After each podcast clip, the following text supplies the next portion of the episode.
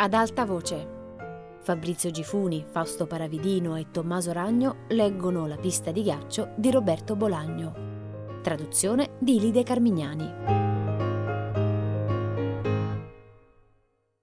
Enric Ruscheias. Cominciamo gli allenamenti all'inizio dell'estate. Cioè, scusate, Nuria cominciò ad allenarsi all'inizio dell'estate, ma entrambi pensammo che lavorando duro nei mesi di luglio, agosto e settembre sarebbe riuscita a superare le selezioni, che la federazione faceva a ottobre al Palazzo del Ghiaccio di Madrid e che, al di là di quanto fossero in combutta allenatori, giudici e dirigenti, la maestria o la maturità o quel che volete che Nuria avrebbe acquisito, perfezionato in quei mesi, li avrebbe per forza lasciati a bocca aperta e senza altra scelta che reinserirla nella squadra olimpionica che a novembre sarebbe andata a Budapest, mi pare, per gli europei di pattinaggio artistico. Se devo essere sincero, la possibilità di non vedere Nuria per almeno due mesi ottobre in ritiro a Madrid con allenamenti quotidiani e novembre a Budapest mi faceva sanguinare il cuore. Ovviamente stavo attento a non lasciar trapelare questi sentimenti, c'era la possibilità che a ottobre restasse definitivamente fuori dalla nazionale, ma preferivo non pensarci perché intuivo il dolore che la cosa le avrebbe inflitto e ignoravo completamente quale sarebbe potuta essere la sua reazione. Onestamente non volevo che la escludessero. Desideravo solo la sua felicità. La pista era stata costruita proprio perché lei si preparasse a dovere e venisse selezionata di nuovo. Ora che non c'è più rimedio a nulla, So che avrei dovuto assumerle un preparatore atletico, per esempio, ma anche se mi fosse venuto in mente allora come giustificare la spesa di un allenatore di questa specialità e dove trovarlo. D'estate abbondano i professori di inglese, ma non i preparatori atletici di pattinaggio artistico. Una volta, se la memoria non mi inganna, Nuria aveva parlato di un polacco in esilio, un tizio ancora giovane che aveva lavorato sei mesi per la federazione catalana, ma a cui avevano rescisso il contratto per le pratiche contrarie all'etica professionale. Che cosa aveva combinato il polacco? Nuria non lo sapeva, né le importava. Me lo immaginai, confesso, mentre faceva l'amore o magari stuprava negli spogliatoi una pattinatrice o un pattinatore, non so, mm, brutti pensieri, come sempre. In ogni caso il polacco vagava per Barcellona e avremmo potuto cercarlo, ma nessuno dei due ne ebbe il tempo o la voglia e scartammo immediatamente l'idea. Non so perché durante queste notti insonni mi metto a pensare al polacco. E anche se non l'ho mai conosciuto né lo conoscerò, lo sento molto vicino quasi un amico. Forse perché in qualche modo anch'io ho ricoperto il ruolo di allenatore, anche se non mi ricordavo nemmeno i termini che indicano i passi e le figure del pattinaggio artistico, oggettivamente parlando, non me la sono cavata poi così male, voglio dire come allenatore, come punto di riferimento che faceva le veci dell'allenatore, in larga misura una figura paterna. Sapevo ascoltarla, incoraggiarla a proseguire quando la pigrizia o la stanchezza l'attanagliavano, sapevo imporre un certo metodo e una certa disciplina alle nostre sessioni quotidiane di lavoro. Mi facevo carico di tutte le seccature e questioni collaterali perché lei pensasse a pattinare e soltanto a pattinare. Proprio questa mania di perfezionismo, mania che d'altra parte ha contraddistinto i vari campi in cui ho lavorato, mi portò a una scoperta o a una serie di piccole scoperte che nell'insieme risultavano estremamente inquietanti. Purtroppo all'inizio attribuì tutto ai miei nervi, anche se in fondo sapevo che i miei nervi non erano mai stati in condizioni migliori. Spiego che cosa successe. Ogni tanto arrivavo alla villa parecchio prima di Nuria e dopo essermi messo un grembiule di tela che usavo per le pulizie mi dedicavo a controllare le condizioni del macchinario della pista, la consistenza del ghiaccio. Spazzavo un po', in una stanza tenevo la candeggina, l'acido muriatico, un paio di scope, sacchi della spazzatura, guanti, stracci e altri attrezzi. A volte sistemavo una bottiglia con dei fiori di campo appena colti nel posto dove Nuria si cambiava, pulivo quotidianamente con l'alcol la testina del mangianastri e non dimenticavo di riavvolgere la cassetta fino al punto della danza del fuoco. Altre volte, se avevo ancora tempo, uscivo sul retro della casa e spazzavo la scalinata che porta alla spiaggia. Nell'eventualità che Nuria prima o poi desiderasse scendere al mare, insomma, il lavoro non mi mancava e per quanto in genere non entrassi in quasi nessuna delle stanze del palazzo, sgobbavo in buona parte del primo e del secondo piano, senza contare il pergolato, la pista, il giardino ribassato, i giardini di fronte al mare. Posso dire che conoscevo quei luoghi palmo a palmo. Perciò mi sorprese trovare dei piccoli oggetti, quasi sempre spazzatura, in punti che ero sicuro di aver pulito il giorno precedente. La mia prima reazione, è logico, fu pensare a quei due pelandroni che avevo messo lì a lavorare al mattino e un giorno decisi di dargli personalmente una strigliata, non una cosa seria, non ne avevo il tempo, ma abbastanza dura perché stessero più attenti. Cos'è che trovavo? Rifiuti che andavano da pacchetti vuoti di fortuna e dei due scansafatiche uno fumava le Ducados e l'altro aveva perso il vizio, ed avanzi di hamburger, nulla di che, cose insignificanti ma che non dovevano esserci. Un pomeriggio trovai un Kleenex insanguinato. Lo gettai nella spazzatura piena di disgusto come se fosse stato un topo moribondo ma che ancora si agita e va fiutando. A poco a poco arrivai alla conclusione che a Palazzo Benvingut c'era qualcun altro. Per tre giorni fui come pazzo. Pensai a Shining di Kubrick, che avevo visto da poco in cassetta a casa di Nuria e che mi aveva lasciato i nervi a fior di pelle.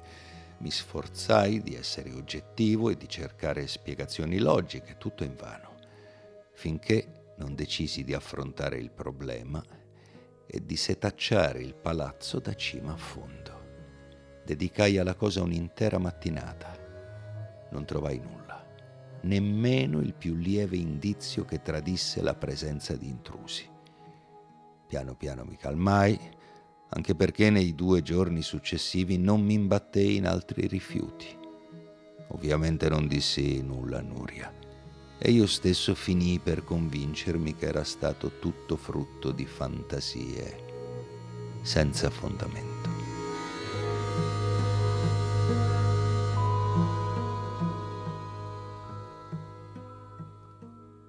Remo Moran.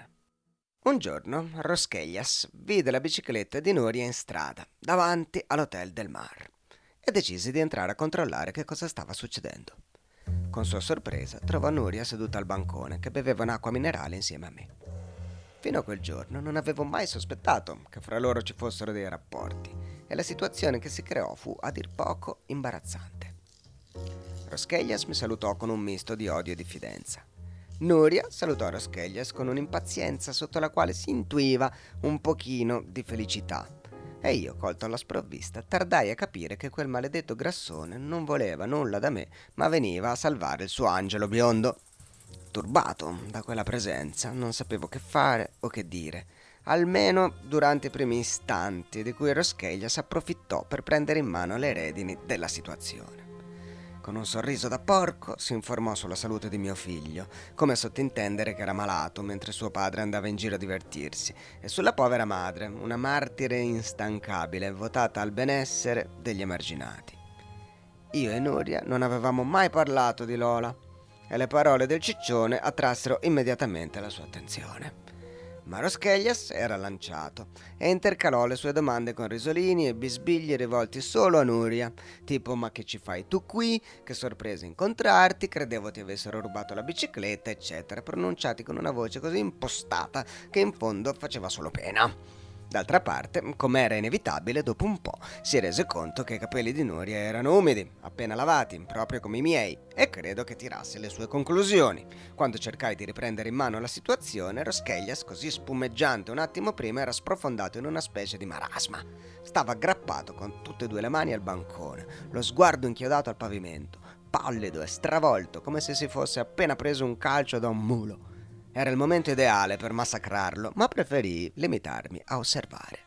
Nuria si disinteressò di me e sottovoce, in modo che non potessi sentirli, cominciò a parlare col ciccione. Questi annui diverse volte, non senza difficoltà, come se avesse il collo bloccato, e quando se ne andarono sembrava sul punto di mettersi a piangere. Mi offrì di aiutarli a caricare la bicicletta sul portabagagli, ma mi assicurarono che ce la facevano da soli. Il giorno dopo, Nuria non si vide all'albergo. Le telefonai a casa, era la prima volta che lo facevo, e mi dissero che non c'era. Lasciai detto che mi chiamasse e aspettai. Non ebbi sue notizie per più di una settimana. In quel periodo cercai di pensare ad altro, di distrarmi, magari di andare a letto con un'altra ragazza, ma riuscii solo a cadere in uno stato di abbattimento e indolenza. Di pomeriggio telefonavo a Lola anche se dall'albergo a casa sua non c'era più di un quarto d'ora, e venni così a sapere che aveva intenzione di andare in vacanza in Grecia e che probabilmente al ritorno avrebbe lasciato il comune di Zeta per un nuovo lavoro a Girona. Lola usciva con un basco appena arrivato sulla Costa Brava, un tipo simpatico, un impiegato statale, e la cosa si stava facendo seria. Ci sarebbero andati insieme in macchina e avrebbero portato il bambino. Le domandai se era felice e lei disse di sì. Non sono mai stata così felice, disse. La sera prima di salire in camera bevevo un bicchiere con Alex e parlavamo di tutto tranne che di lavoro. Astrologia, la cura del limone, alchimia, le vie del Nepal, cartomanzia, chiromanzia. Gli argomenti li sceglieva lui a piacere. A volte, quando Alex era troppo occupato con i libri contabili, siamo la fortuna patrimoniale numero 30 di Z, gridava sempre dal suo ufficetto accanto alla reception e poi lo sentivo ridere da solo, una risata di assoluta felicità. Lasciavo che i miei passi mi portassero al Cartago e là chiedevo di Gasparin. I camerieri dicevano che si vedeva di rado, ma non me la sentii mai di prolungare la mia passeggiata fino al campeggio. Nel Maggio. La sua frase preferita. In quei giorni come preludio a quanto stava per succedere, la temperatura salì a 35 gradi. Dimagrii un chilo, credo, un chilo e mezzo. La notte mi svegliavo con la sensazione di soffocare e uscivo sul balcone. Lassù, il punto più alto dove sarei mai potuto arrivare, il paesaggio sembrava diverso. Le luci di Z, la linea spezzata della costa, più avanti le luci di Y e poi il buio un buio apparente decorato dallo splendore degli incendi boschivi, dietro al quale c'era X e, più lontano ancora, Barcellona. L'aria era così densa che se alzavo un braccio avevo la sensazione di penetrare qualcosa di vivo, semisolido. Il braccio stesso sembrava imprigionato da centinaia di bracciali di cuoio, umidi e carichi di elettricità. Se uno allungava tutte e due le braccia, come segnalatori delle portaerei, aveva la sensazione di metterle contemporaneamente in culo e nella fica a un delirio atmosferico o a un extraterrestre. Nonostante questi fenomeni, l'estate continuò a mostrarsi prodiga di turisti. Per alcuni giorni le strade di Zeta furono impercorribili e il fetore degli abbronzanti e degli oli solari invase anche l'ultimo angolo della cittadina. Alla fine, Nuria tornò all'Hotel del Mar. Alla stessa ora di sempre, e come se nulla fosse successo, anche se nei suoi gesti colsi un'indecisione che prima non c'era. Su quanto era successo con Roscheias, Disse soltanto che lui non sapeva nulla di noi e che era meglio che le cose restassero così. Da parte mia considerai che non avevo alcun diritto e in realtà alcun motivo per farle altre domande. Ci misi un po' a capire che Nuria era spaventata.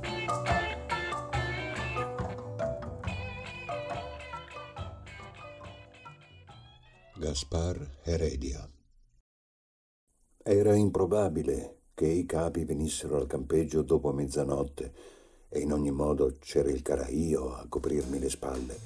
A lui non seccava che rientrassi tardi, tanto più se il ritardo era dovuto a una buona ragione. Naturalmente dovetti dirgli che avevo trovato Caridad Quando gli descrissi la vecchia villa nei dintorni di Zeta, il caraio disse che quello era Palazzo Benvingut e che bisognava avere le palle per passare la notte in quella casa infernale. Di sicuro, aggiunse, c'era la cantante d'opera con Caridad e insieme se la cavavano. Almeno una delle due era robusta, gli risultava. Che cosa aveva voluto dire con questo non lo so. Al Caraio quel palazzo faceva venire in mente Raymond Moran. Con voce rauca assicurava che Moran era come Benvingut o che sarebbe diventato come Benvingut. Un giorno sarebbe tornato in America con suo figlio e con quel finocchio di Alex. Da dove cazzo viene Moran? domandò. Dal Cile, risposi insonnolito e avrebbe costruito il suo palazzo lasciando stupefatti criminali, ignoranti e gente del posto, uguale a qui, in pietra nera, se la trova. Mi sarebbe piaciuto averlo con me in guerra, concluse a occhi chiusi, senza specificare se era un'osservazione sarcastica, un insulto o un elogio o tutte e tre le cose insieme. Mi trattenni dal menzionare il ciccione, la pattinatrice e la pista di ghiaccio Diffidavo del Caraio? No, ma temevo che non mi avrebbe creduto, o questo almeno è quanto preferii pensare allora. Non riuscii a dormire per il resto della nottata, anche se il placido russare del Caraio conciliava il sonno. Dalla mia posizione, con la fronte appoggiata alla parete di vetro, contemplai fino all'alba le zanzare che giravano intorno al lampione dell'entrata. Alle otto di mattina senza aver fatto colazione, mi infilai nella canadese e feci un lungo sonno, fino alle cinque del pomeriggio, iridato di incubi che dimenticai subito. La canadese, al risveglio, sapeva di latte acido e sudore. All'esterno mi stava aspettando qualcuno. Sentii, stavolta con chiarezza, il mio nome ripetuto più volte. Strisciai fuori con i capelli schiacciati e gli occhi lacrimosi. Su un masso era seduto il peruviano, che appena mi vide scoppiò a ridere. Andiamo al magazzino, disse. Abbiamo un problema. Lo seguì senza far domande. Bisogna ritrovare la tenda della tossica che smerdava i bagni, spiegò quando fummo dentro il magazzino, immersi in una luce giallo scuro luce che filtrava tra ragnatele e vecchi materassi, la tenda di chi? Dissi senza capire cosa stava succedendo. Sarà meglio che vada a lavarmi e poi me lo spieghi. Il peruviano non volle. Disse che era urgente trovare quella dannata canadese e con un'energia che aveva qualcosa di falso si mise subito a frugare tra le centinaia di oggetti in disuso, ammucchiati da tutte le parti, anche dal soffitto di legno, grazie a una rete di fil di ferro. Penzolavano griglie di barbecue, lampade da campeggio a gas, tende da sole, padelle, coperte militari, mentre sulle pareti c'era un intero arsenale di attrezzi per scavare fosse, e scatoloni, alcuni in buono stato e altri umidi e ammuffiti, pieni di fusibili rotti che solo Bobadilla sapeva perché mai venissero conservati. Uscii senza dire una parola.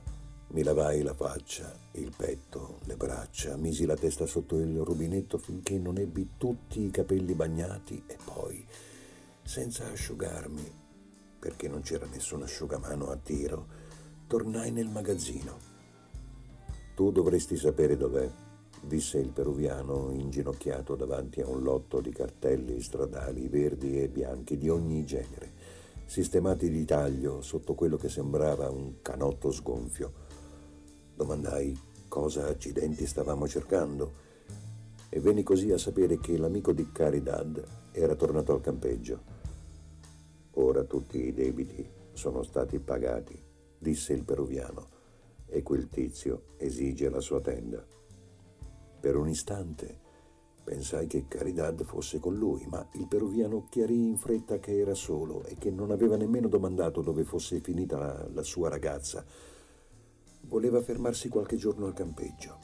e aveva saldato il conto, compresi i giorni in cui Caridad era rimasta lì senza di lui. Nel punto in cui avevo lasciato la tenda, trovai una scatola di vecchie bandiere, di quelle che in uno slancio di internazionalismo vengono messe all'entrata dei campeggi, praticamente sbriciolate da varie stagioni all'aria aperta. Il peruviano cominciò a tirare fuori le bandiere e a nominarle una per una, con nostalgia, come un ex detenuto che elenca le prigioni in cui ha consumato la sua giovinezza. Germania, Gran Bretagna, Stati Uniti, Italia, Olanda, Belgio, Svizzera, Svezia, Danimarca, Canada. Tranne che negli Stati Uniti ho vissuto in tutti questi paesi, disse. Qualche metro più in là, buttata sopra un armadio sfondato, c'era la tenda. Con una delle bandiere che adesso il peruviano muoveva come se stesse toreando, Tolsi la polvere che la ricopriva e suggerii di riposarci un po'. Il peruviano mi osservò incuriosito. Stavamo sudando tutti e due e il pulviscolo che fluttuava all'interno del magazzino ci si attaccava alla pelle formando grumi. Restammo per un bel po' in silenzio, avvolti dalla luce gialla che solo allora mi accorsi che era prodotta dai giornali vecchi messi al posto dei vetri. In mezzo, come la tavola di legno che si dividono i naufraghi, la tenda dove Caridad aveva dormito, avuto incubi e fatto l'amore. Me la sarei stretta al petto se il peruviano non fosse stato lì impaziente di andarsene. Prendemmo la tenda ciascuno da una parte e lo accompagnai alla reception perché volevo vedere in faccia l'amico di Caridad. Quando arrivammo, il ragazzo non c'era e decisi che non avevo voglia di aspettare che tornasse. Il peruviano e l'addetta alla reception notarono qualcosa nel mio atteggiamento. Secondo l'addetta alla reception, l'amico di Caridad non poteva tardare. Doveva essere andato a bere una birra o a scegliere una piazzola, ma il mio istinto mi fece allontanare immediatamente. Lasciai che i miei passi seguissero il flusso degli altri passanti, chiedendomi se avrei incontrato Caridad per strada o se avrei dovuto farmi forza e raggiungere la vecchia villa fuori città. Arrivato al paseo marittimo, cercai di seguire lo stesso percorso del giorno prima, vicino ai giardini. Un'orchestra di sardana cominciava a sistemarsi in fondo al piazzale, dove c'erano state le squadre di deltaplano. Quando domandai se le gare erano finite, ricevetti una risposta affermativa. Cosa è successo all'ultimo pilota? Il mio interlocutore, un uomo anziano che portava a passeggio il suo cagnolino, si strinse nelle spalle. Sono andati via tutti, disse. Per un po' rimasi lì, appoggiato al tronco di un albero, voltando le spalle ai tavoli del bar, ascoltando le prime note della sardana. Poi lasciai il lungomare e mi tuffai nelle stradine del porto. Riconobbi alcuni bar della sera prima, in un locale pieno di biliardini e videogiochi mi sembrò di vedere la chioma nera di Caridad, ma non era lei. Fuggii dal baccano incamminandomi verso la parte alta del paese, verso le strade in salita che finiscono alla chiesa. Di colpo mi trovai a vagare su marciapiedi silenziosi dove gli unici rumori arrivavano dalle finestre aperte e dalle televisioni. Tornai giù da un viale pieno di tigli e di macchine parcheggiate male, non c'era nemmeno un alito di vento. Non ero ancora arrivato al primo bar che sopra l'urlio generalizzato sentii la voce di Carmen. Sembrava che la stesse riscaldando per puro piacere. Mi affacciai alla porta di un bar squallidissimo, in una delle viuzze laterali del lungomare, e lei era lì seduta in mezzo a una clientela non molto numerosa, a bere un caffè con lece e un bicchiere di cognac. Chiese una birra e cercai un posto vicino a lei. Ci mise un po' a riconoscermi, ma quando ci riuscì fu come se mi aspettasse da sempre. Ciao, bello, disse, ti voglio presentare un amico. Sulla sedia accanto un uomo di età indefinita, Poteva avere 40 come 60 anni, piccolo, magro, dotato di una testa voluminosa a forma di pera, mi tese la mano in modo molto educato. Indossava dei pantaloni di drill blu ampi e una polo gialla a maniche corte. Quando ci riaccomodammo dopo le formalità delle presentazioni, Carmen avvisò che da un momento all'altro sarebbe iniziato il suo spettacolo. Ebbi l'impressione che me lo dicesse nel caso volessi andarmene, ma io rimasi lì, senza fare commenti.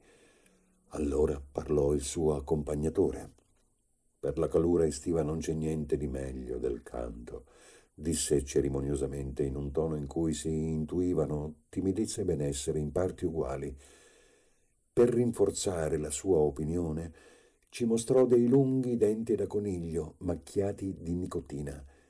Zitto, recluta, che spari sempre stronzate disse Carmen, alzandosi in piedi e, dopo essersi schiarita rapidamente la voce, attaccò un couplet o qualcosa del genere, la testa e il busto immobili, come se le fosse venuto un colpo o si fosse trasformata in una statua dalla vita in su, con i piedi cauti che avanzavano tacco punta e le mani svolazzanti che accompagnavano il couplet e allo stesso tempo, astutamente, raccoglievano le monete che gli avventori le tendevano il tratto percorso fu breve, a misura della canzone, e l'interpretazione si meritò due o tre elogi in cui si indovinava la stanchezza per quanto era già stato sentito.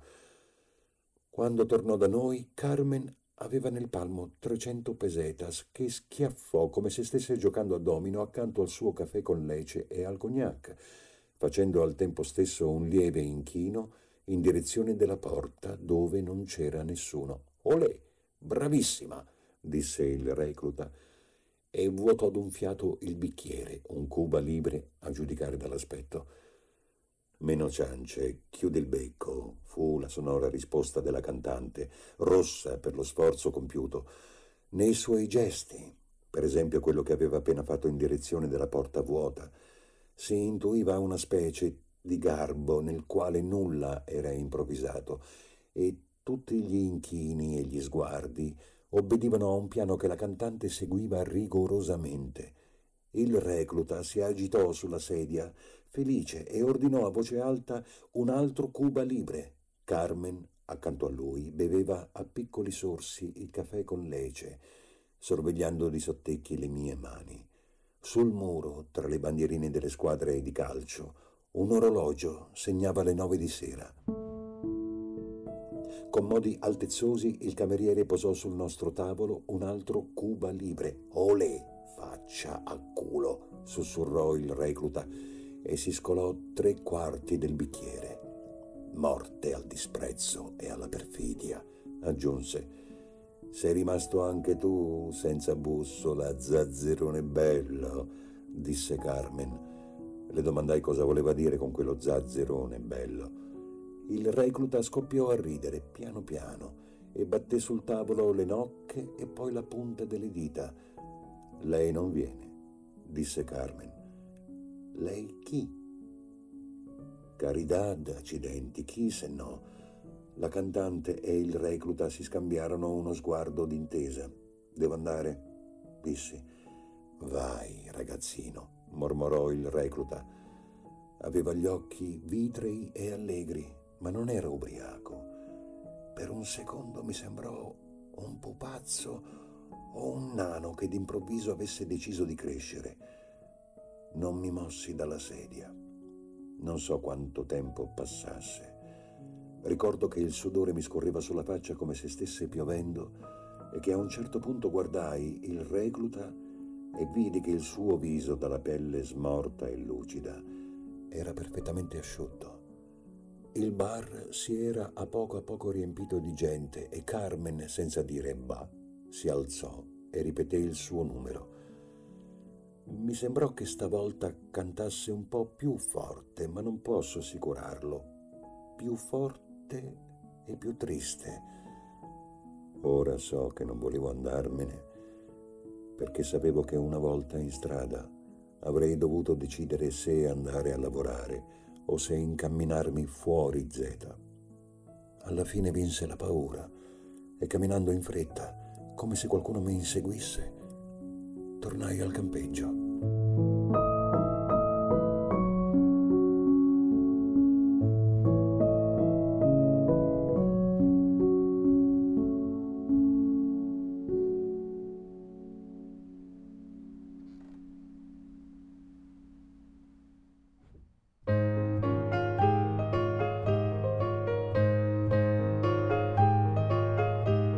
Fabrizio Gifuni, Fausto Paravidino e Tommaso Ragno hanno letto La pista di ghiaccio di Roberto Bolagno. A cura di Fabiana Carobolante, Jacopo De Bertoldi, Lorenzo Pavolini e Chiara Valerio. Regia di Luigi Iavarone. Tutte le puntate sul sito di Radio 3 e sull'app RaiPlay Radio. Ad alta voce è un programma Rai Radio 3.